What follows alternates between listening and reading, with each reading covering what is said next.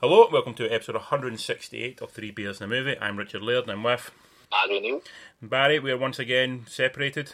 Um, Yes. Not even looking at each other today with some technical issues. mean we're doing this via our little tiny Zoom mic that you bought me so many years ago. Yeah. Yeah. Um, I'm I'm now convinced the government is just secretly trying to keep us apart. It does seem like that. So, so it leads us on to the, the fact that probably won't be at the cinema anytime soon, won't be in a, a bar anytime soon, as the Scottish Government has pretty much decided to lock down the entire Central Belt, which is about three and a half million people, I believe. Um, As we now all slowly eye up places like Fife and beyond for a pint. I think Fife still counts as Central Belt, mate. Does it? Ah, Oh well, there you go. I Well, think it's- seems we're going I further think afield it's- then. no, I think even like they're even shutting down Arran, which in an island that's man. not any cases, and it's like you can isolate the island, but they're still saying no, you can't go to Arran. Yeah. Uh, to be fair, quite right because you know they would get absolutely hammered. So Oh fuck yeah, totally aye. But like, why why should people in Arran not be allowed to go for a drink in Arran? You know, if they're in Arran already, yeah, you know, se- seems kind of unfair. But anyway, um, yeah. I think it's because I think it's because Arran's already got a drinking problem as it is. Oh, yeah. So yeah, I mean, you can only really, you can only really drink or fuck on Arran, and eventually get fed up. You get fed up with one of those things eventually. Um, so yeah, so we're doing this at home again via, via Zoom. Um, like I said, Scotland's going to back into lockdown. We're just having to ride that out again. The sad news as well, where our local cinema, our main cinema, um, Cineworld, is now shut down for the foreseeable future. By all accounts, it's Yeah. shut down till Yeah. 2021. It's it's went first. Yeah. I don't think it'll be the last to do it because I've heard now that a lot of Odeons are now only opening at weekends. They're not opening during the week. Well, that's what I was wanting to talk to you about. I I think it's a very kind of like shady thing to like put. It, like Cineworld came out and put the whole entire blame on the industry for like pushing back movies, and you're like, where have you been for like the last seven months? It's like we're doing this all over the place. It's like, you know, Yeah, use your imagination. Like, I'm not. I'm with you, but but Bond and a few other films have been very stringently saying that they're going to be releasing. They're going to be releasing. They've like you know Bond, Wonder Woman, Black Widow. They have Mm. shifted to November or December, but they've been very committed to saying we will be showing these films on these dates. We'll give them a cinematic release, and that's all going to go ahead. yeah, it was just literally Bond announcing that was sort of the final nail in the coffin of like everything's now moving. We're not going to have anything now, and that's why they had to sort of take that decision to shut. I, I mean, I don't like it um, myself, but I can understand the reason behind it. They need these tentpole pictures to keep these places sort of viable to a great degree. Mm. Tenet Yeah. was the one we were trying to see how the place went, and essentially Tenet made okay money for the, the environment it's in, but not mm. enough to justify. You know, I mean, I think they made about 250, 300 million.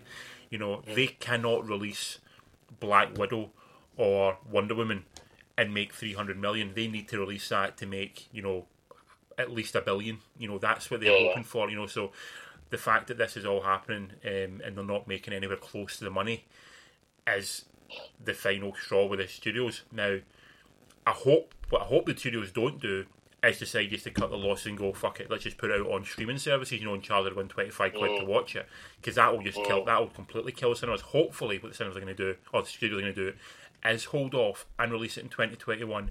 Then cinemas can make a comeback, hopefully in like February March of next year.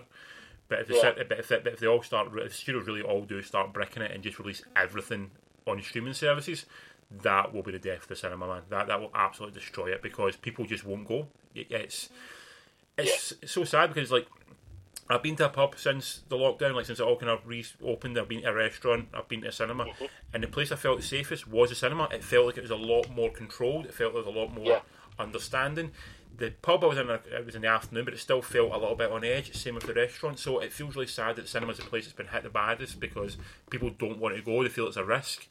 Whereas I, mm. th- I honestly think a pub and a restaurant's a, a far greater risk than the cinema. Yeah, yeah, I have to agree with you there. I've been to two restaurants. One of them I felt sketchy as fucking, and then the second one I felt a lot safer because they had actually moved a lot of tables away from the place. So, like, honestly, people were like almost in a corner each, and that was about it.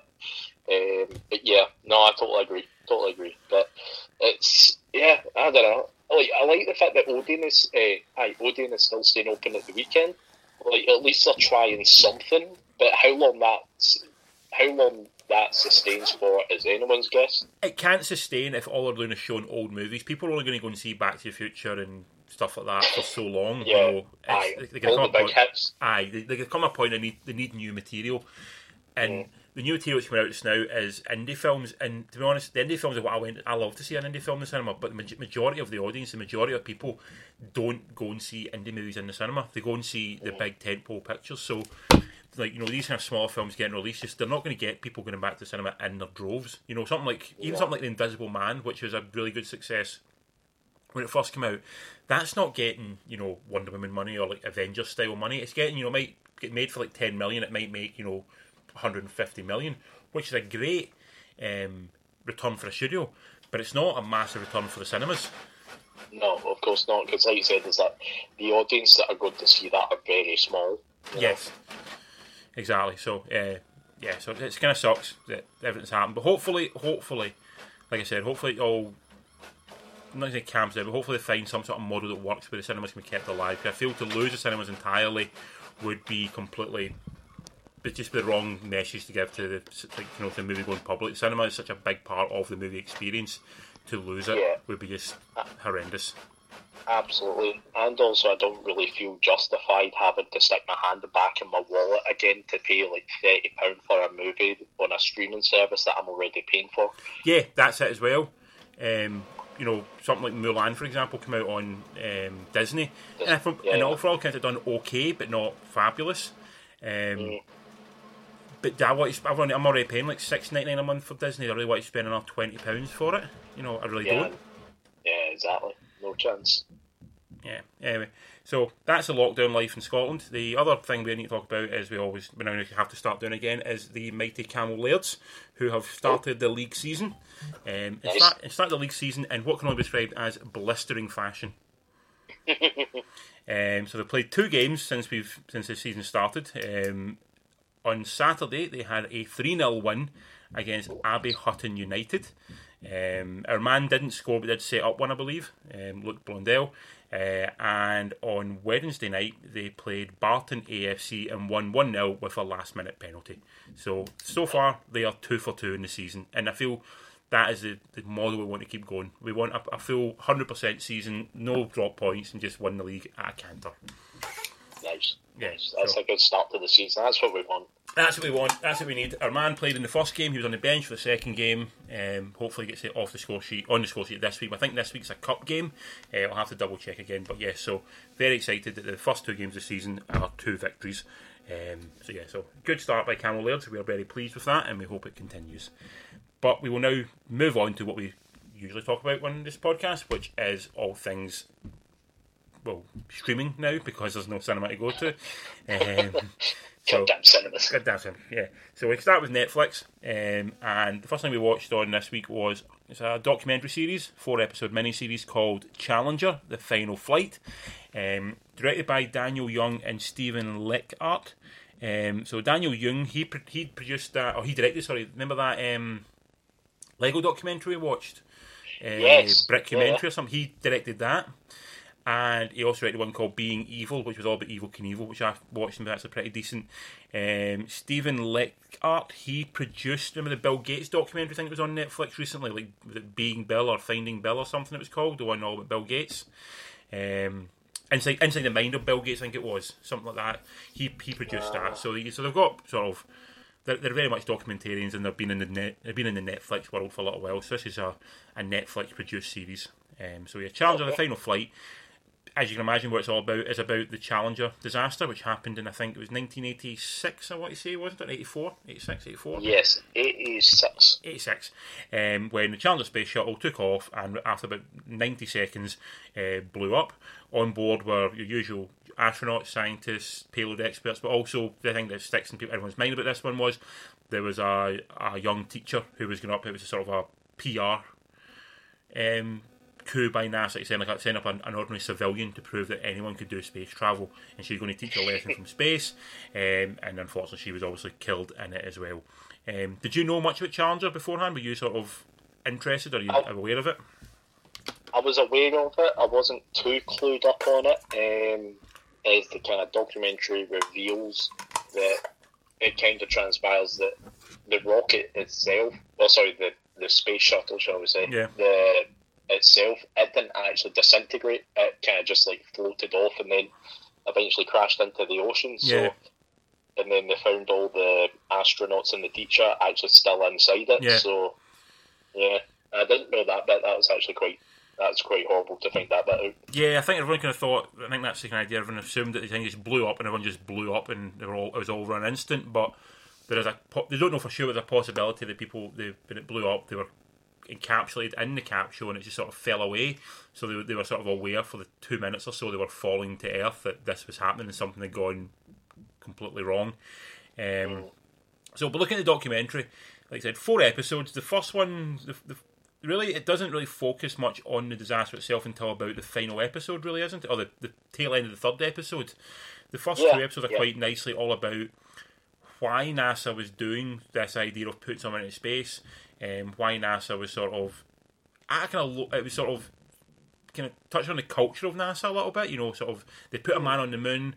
They had um, built, but then they had to try and make space travel viable. You know, because they were paying so much money on how much they were, you know, how, what they were doing. So they had to try and find a more viable way of making space travel, and that's when they obviously designed the shuttle. And it's this idea of, for a long time, America had sort of fallen away. You know, there was a sort of a sense that America was in a bit of decline. There was a bit of, I can't think of the word, sort of, people were a bit passive about it. Um, And this was sort of America trying to push itself back as this like sort of scientific leader in the world, um, and, they- and they turned to NASA to do that. Um, second episode is also more about the teacher herself, Christy McAuliffe. It's all about you know her life and why she went for it and how she got the job in the first place, and it's talking to everybody in her life and you know how happy and proud and all that kind of stuff they were of her. The third episode is all about the sort of the day of the launch and how it all went down and the sort of how it all ends. And then the fourth episode is all about sort of the investigation and the aftermath of it and where NASA went beyond beyond this.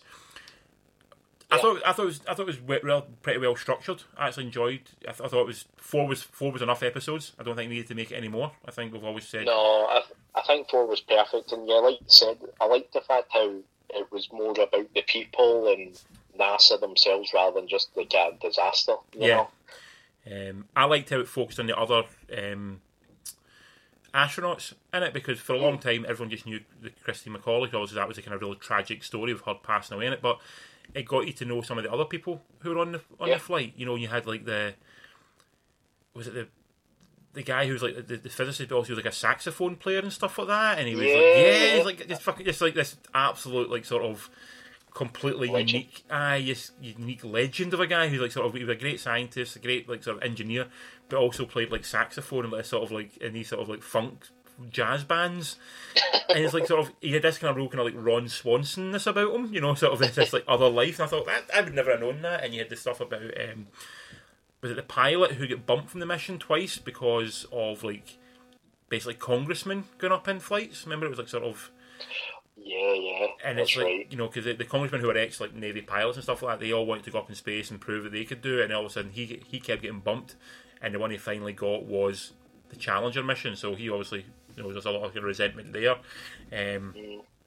I liked a lot of the footage. I'm, I'm, I'm a big NASA junkie. I love everything about NASA. I'm very obsessed with everything Mm. NASA esque.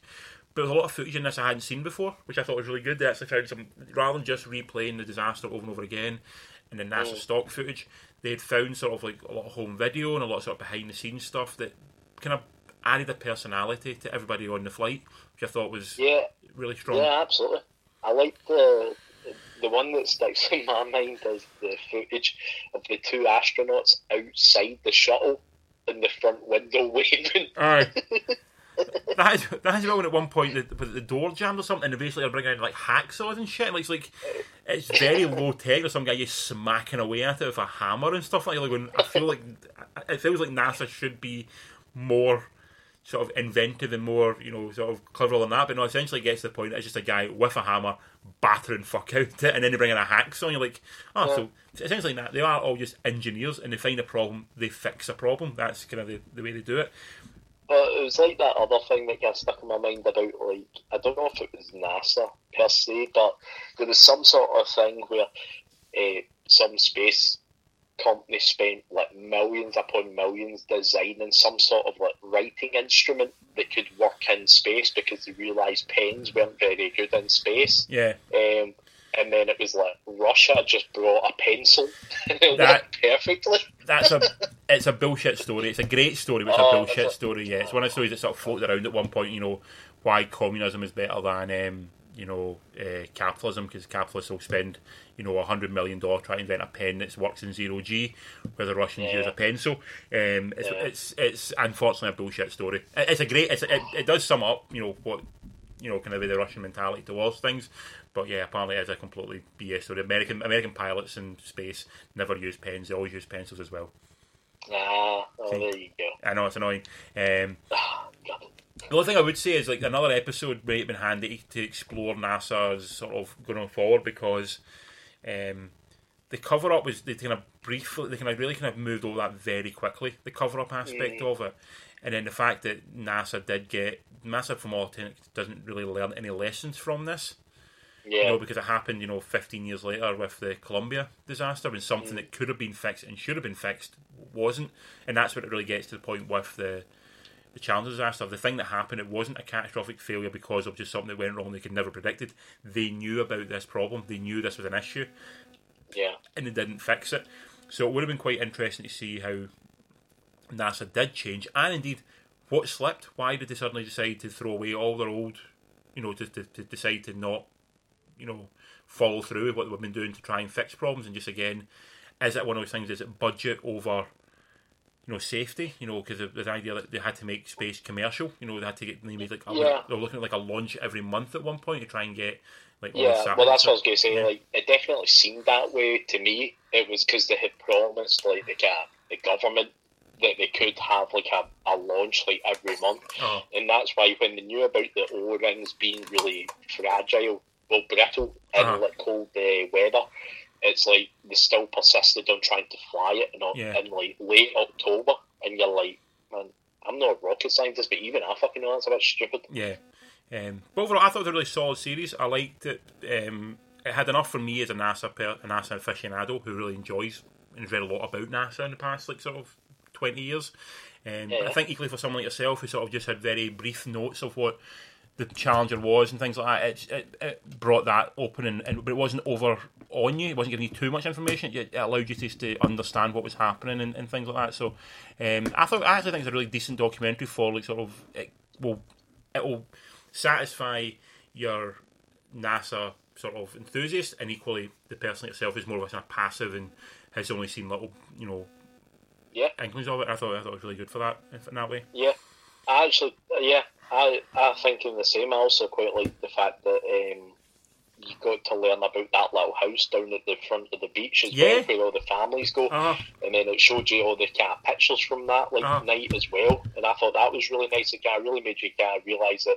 Aye, these folk are just normal humans, even though they're scientists and uh, NASA pilots and all the rest of it. They are still human at the end of the day, and they still have families and all the rest of Aye, it. I think that's what I got from it more than anything else was the the idea of these people as people as opposed to as they are portrayed as like you know scientists and sort of these like sort of bigger than life people. Ultimately, they are all just family, you know, family people. You know, they all have kids, they all have wives and children, and you know, and then they all just and and they talk about them at the end of it. You know, and those who passed away, like they talk about the guy the was it the, the Japanese um, American guy, you know, the one who, who from Japanese parents, you know, how yeah. silly and funny and how he and, and how he wa- you know how he he enjoyed being silly with people, and you mm. obviously you don't get that from the pictures, you know, you don't get that from like a you know the NASA publicity pictures because they're all very you know professional and stoic, you know, to try and you know show mm. how professional they are. But you, you lose a bit of the personality of everybody involved in that, and I think this documentary allowed you to see the personality of a lot of people who were on that flight, and, I, and for that, I, I really enjoyed it. Um, and for that respect, I thought it was good. Like I said, they didn't just focus on the teacher, who obviously is a, it was a mm. massive part of it, and then probably an even more tragic element of it. But it, there, there was another like sort of nine people on that flight, you know, who were killed Ah. in the same way. Um, but no, I really, Yeah. I, I thought it was a really interesting, well done documentary. Only fifty minute Uh, long episodes as well, so I felt you could watch it all in pretty much one sitting, and just it was a nice, it was a good solid watch as well. Aye, absolutely, absolutely. Out of ten, Uh, I'm giving it a solid eight. yeah, I'm, I'll, I'll go with seven. Solid seven out of ten. Really enjoyable, decent documentary. Mini series format suits it really well. Absolutely worth, absolutely worth your time, especially if it can be like a really rotten Sunday night or Sunday afternoon and it's pissing down with rain. But it'd be nice just to sort of sit down and, watch that for a few hours and pass some time. Absolutely. Yep. Uh, from that, we move on to an Amazon doc. Well, a documentary. It's on Amazon. Um, it's not made by Amazon. It's available on Amazon. Called Anti-Nowhere League. Uh, we are the league. Um, directed by George Hin- Hencken, um, who directed a documentary on Spandau Ballet called Soul Boys of the Western World.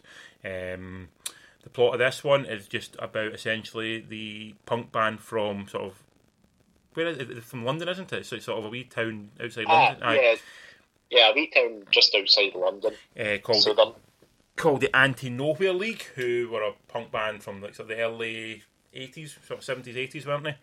Um, Yes. Who became notorious for just being kind of being really shit, essentially, but being, but embracing the punk ethos in, in every way. Um, so you get it's really just a, it's usually just an oral history of the band, um, with archival footage and sort of just telling their story. Um, Mm. Did you know of the Anti Nowhere League before this documentary?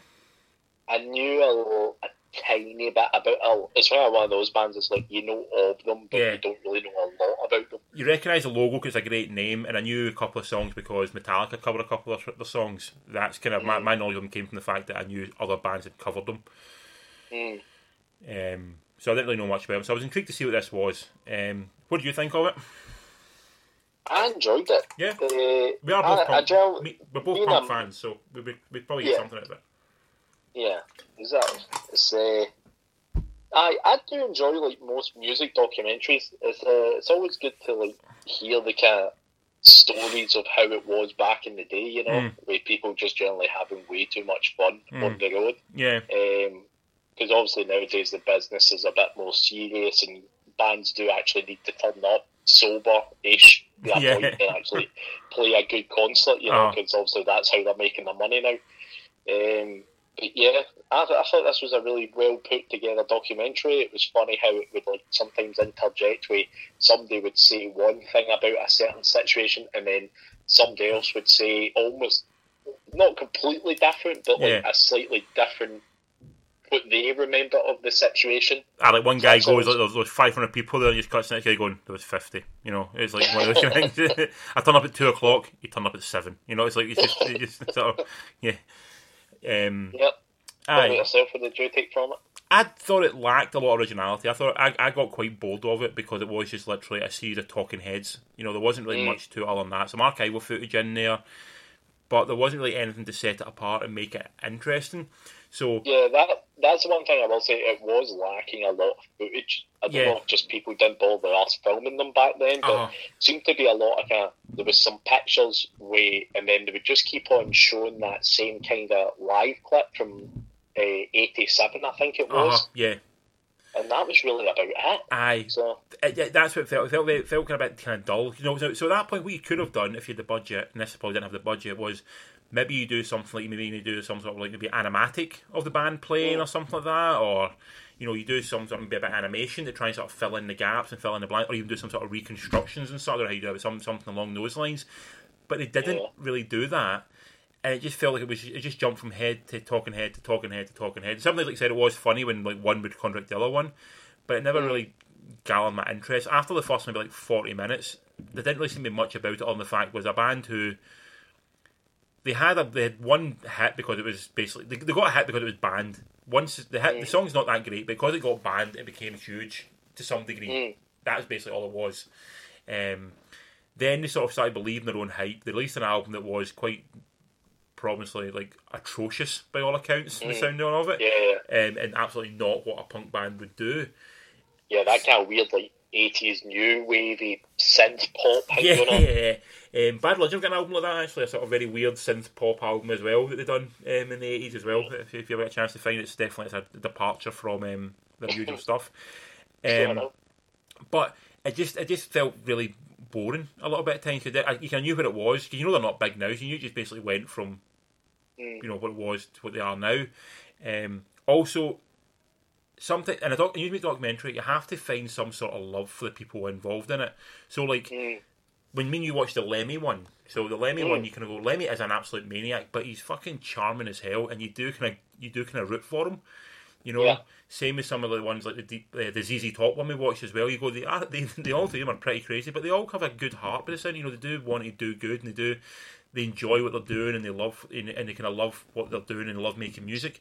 I didn't get that from any of these fuckers. I just thought they were all absolute assholes, to be honest. Like, and maybe that's the persona they're playing up to, but they're now like sixty year old men being assholes. You feel like ah, Uh, be a bit. it, was, Sorry, man, you go. it was when it was when they were uh, when the new band members were saying how like uh, it, it must have been either last year or the year before, whenever this was filmed. It was like the lead singer was still like punching fans in the face for like throwing drinks at them and all Aye. that, and you're just a bit like, uh, yeah, man, like you said, you're an old guy, like maybe mean- just on the stage persona, I get that, you know, because bands, that's the thing, you know, you go to these gigs, you expect the band to behave like that, and that's what you want, but it's just even when they're talking to the camera, the one who was like sort of the original bass player, I think it was, the one who's Mm. sitting there and he's like, he's go, you're an arsehole, and you absolutely know they all voted for Brexit, they all hate foreigners, and you're just kind of going, oh, you seem like a bunch of dicks, honestly. yeah. Um, and they didn't, and none of them seemed to enjoy what they were doing.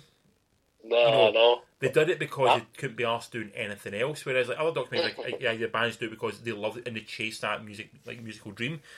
These guys had really very little musical talent, and they just felt like a bunch of assholes who just didn't want to embrace real life. Which I guess that's what most musicians are like to some extent.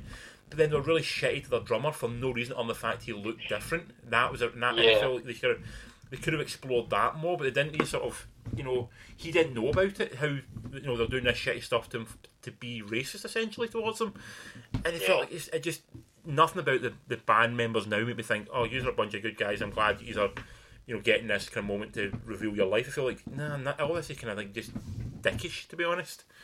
Yeah. The only thing, the only kind of nice positive thing I took from it was I quite like it when these older bands, like when the original kind of band members kind of fade away or, or pass away or whatever, it's like the band still continues with like kind of these other musicians. Aye. As long as like the kind of lead singer is still there, you know. Essentially, that's what they're saying. Like the, he, the lead singer is sort of like as long as he's the main guy, they can sort of basically just. Sometimes the bass player will play with him. Sometimes he doesn't. They just have another one drafted in. And occasionally, it just depends who's available. They've like they've like twenty different kind of rolling members of like guys who sort of play with a band depending on how they're feeling about going on tour that year. Essentially, it seems like I think Yeah. Stiff Little Fingers do that as well, don't they? They basically have like about twenty people who are eventually who just sort of rolling in and out of the band, depending on Yeah, who's there's quite a few. There's a quite a few like older bands and uh, just bands in general that have that kind of style of lineup. So Aye. kind one band do that now as well, don't they? Who, sorry? Dead Kennedys are sort of like that now as well, aren't they? Sort of just sort of a rolling Yeah, yeah, they're repertoire very of much people. the same. Yeah, Yeah. Um, but aye, just can make sorry, go man. can make for sorry, I was just going to say can make for interesting uh, concerts. You know, because every time you see them, you're potentially getting a kind of different style of show. Sometimes it might be a bit sloppier. Sometimes it might be like really tight and Aye, well done. aye. Sometimes, sometimes what I find when you see bands like that, 'cause I've seen a few bands who it's like sort of newer members with like an older lead singer, or, or maybe one old member, two old members of the band, and three new members. You always find maybe sort of the newer guys are a lot tighter than the, the older guys, and, and almost the newer guys are of almost covering up for them a little bit. You know, trying to make them sound better because they've kind of lost a wee bit of their mojo, essentially. Yeah, yeah. Um, But yeah, the, the documentary it's not a bad one. Like, I think if you're if you're a fan of the band or a fan of punk music generally, I think you'll enjoy it to some degree. You know, you and to see this, you know, what punk was to what punk is now are, are two very different things. You know, it's, it's very much been punk has been bought and sold for the most part. There's very few sort of I would class as proper punk bands anymore. You know, most of them signed up to big record labels and they don't quite have the same um, sort of ability to shock the establishment as they once did. Um, you know, rap artists seem to do that more now, and even who was that um, thingy, the Stallion is now more shocking than most punk bands. Uh, Yeah. You know, than, than they used to. You know, punk used to be the idea that you would scare the shit out of people. You don't really get scared the shit out by punk bands anymore. So it's an interesting to see where, see where punks at least began and started, and that's what it was.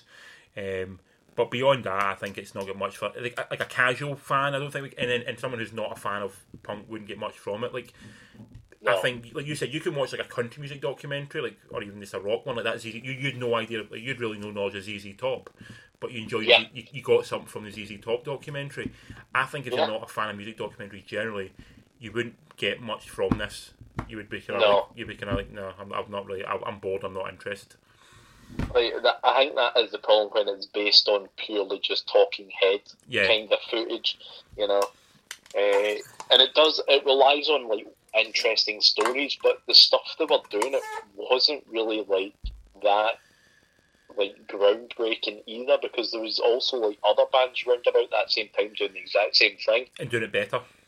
And if I if it wasn't for Metallica covering So What, I really do believe this band would have fell off the radar like very like years and years ago. And Yes. I think it would have been just one of those bands that would have been lost to time. Ah, But they might pop up on like they pop up on compilation albums now and again. But yeah, if it wasn't for Metallica, they would literally have been forgotten by everyone. I, I absolutely believe that. yeah, Um, out of ten, what are you giving it?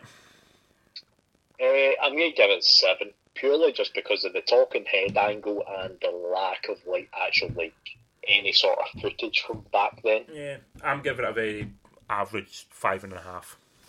Oh. Yeah, wasn't. It's been on my list for a long time, and I, I, I was thinking, why did I not watch this sooner? And I watched it, and I'm going, yeah, I really, I didn't watch that as soon as I, ho- I thought I would do. Um, but yeah, so on from that on to the last film of the week, which you've not seen, so I'll be very quickly on this one, which is a film called Lost Girls, uh, which is directed by Liz Garbus, who directed Bobby Fischer Against the World, Love Marilyn, What Happened to Miss Simone on Netflix.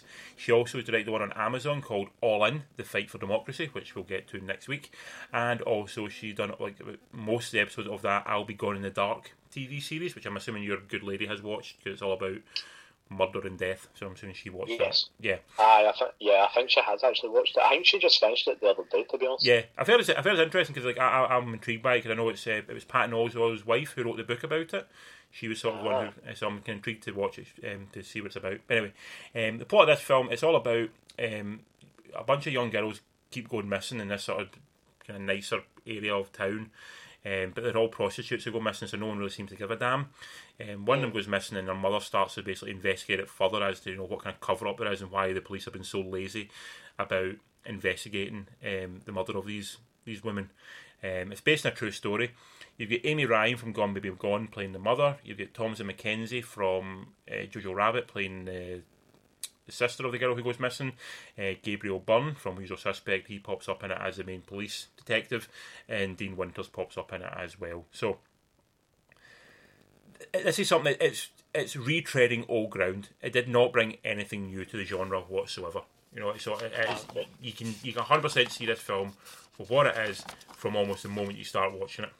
You know, it, there's there's nothing really particularly groundbreaking about it. So from that respect, when you're watching it, it does feel comfortable. There's nothing really that shocking in it because of that, which I thought was a bit of a shame. I feel like some this is you know you're talking about you know murder and killing. You feel like you should be you know more invested in it, and for the most part, I really wasn't because it felt so treading old ground. Um, the main characters in it sort of they're, they're all fine. They're all good actors. They all done well. There's nothing bad about the performances, but it's all performances you've hundred percent seen before. You know, there's nothing in it that you've go, oh my god, that's so new and so interesting. You've seen it every part of it before. Um, it has a lot of that film we watched Aftermath, one with like Arnold Schwarzenegger, the one about him Yes. It's got a wee bit of that about it in the sense that it's all about you know this person trying to sort of come to terms with, with what's happened. Um, And that one we saw about the the woman in America trying to I can't remember the name of that one now. It's annoying me now. But she was trying to find out. You know, she was trying to deal with the passing of her daughter. You know, and how. Um, you know, she, she didn't go investigating. She just tried to deal with the fact her daughter had been murdered, and uh, and she was trying to raise a grandchild. Remember that one? Uh, We watched that maybe. Yeah, had that kind of feel about it, but nowhere as interesting as any of those two. Um, it does feel more like a TV movie, very suited for Netflix, um, and there's there's no real conclusion to it. There is no sort of resolution, which is a bit of a shame. So Yeah. you do feel sort of open ended at the end, and because of that, I think that's why it wasn't like a, a mini series. Because I think in a mini series you'd always need you need a conclusion to it more. This basically had a, had a kind of coda at the end of it that tells you what happened at the end, and you're going, "Oh, is that it?" And this is what annoyed me more about it. I think the family of the girl who was killed are involved in the making of this film. So at the end of it, they just sort of plant something on screen, going, basically, convicting this guy and basically indicating he killed her when he might have done, but it's not been proven. It's not if there's no trial to prove that he did kill the person. And you feel like you can't just fucking drop that bombshell at somebody at the very end of the film. Go, oh by the way, and person X we know killed this person. It's like you can't fucking do that. You've got mm. you know that just that destroys his sort of reputation in his in his world. You know, Yeah. if there was evidence, Especially, sorry, especially if there's not been a trial or nothing. aha, you know, be like it'd be like someone did a documentary and then he's going like Barry Neal killed this person. You're going like fuck it, like what? You know, regardless if you, regardless if you think I might be guilty or not, you've got you can't just drop the fucking bombshell and say, oh, he is guilty. We know this for a fact. That's the whole you know this whole trial by media and thing, and the whole thing. I mean, it happened in that Tiger King thing as well. That was mm. edited in a way that they basically pushed the fact that she killed her husband. Now she might have killed her husband, but you can't just fucking go about saying that she did kill her husband. There's no, you can't, you can't.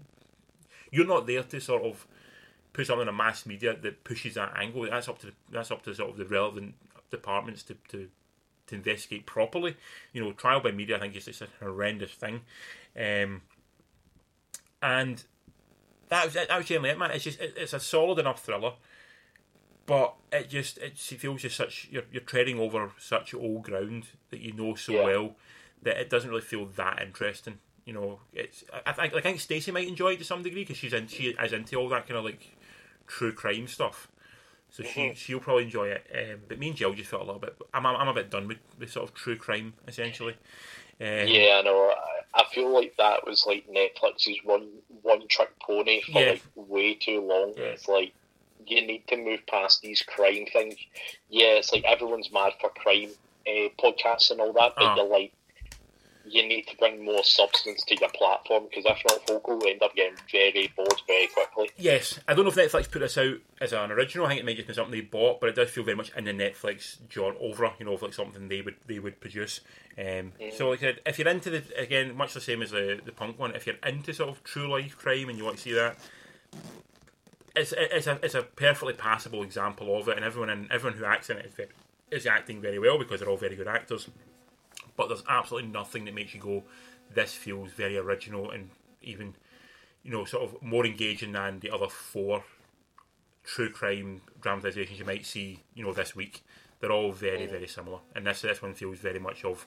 It feels like cookie cutter. You know, they know exactly, you know, exactly what the beats are going to be, when they're going to be, how the person's going to act. It just, it just, it, it felt. I wouldn't say lazy, but it felt like I've just seen it all before, and nothing made it stand out to me whatsoever. Yeah. It's a bit of a shame because I, I, I like her all her work. A lot, she does a lot of documentary work and her work's really good. Um, And this is probably one of her first, maybe maybe one or two, the past she's when she's delved into like drama rather than documentary. So we can intrigued to see what she did. Um, she definitely she, like the director puts a decent, you know, stab at the tone and everything of the place. There's nothing. It's all well done. It's all well shot. And it's all well structured. But you've seen it all before, and that's if, if you're into it, then you'll like it. If you're not into it, then you won't like it. But we can say that about any genre. You know, if you like westerns, every western's exactly the same to some degree. You know, so mm. it's if you as if you like that style of film, you'll enjoy this one. But if not, you'll probably like it. I'll probably pass you over. Three beers and a movie.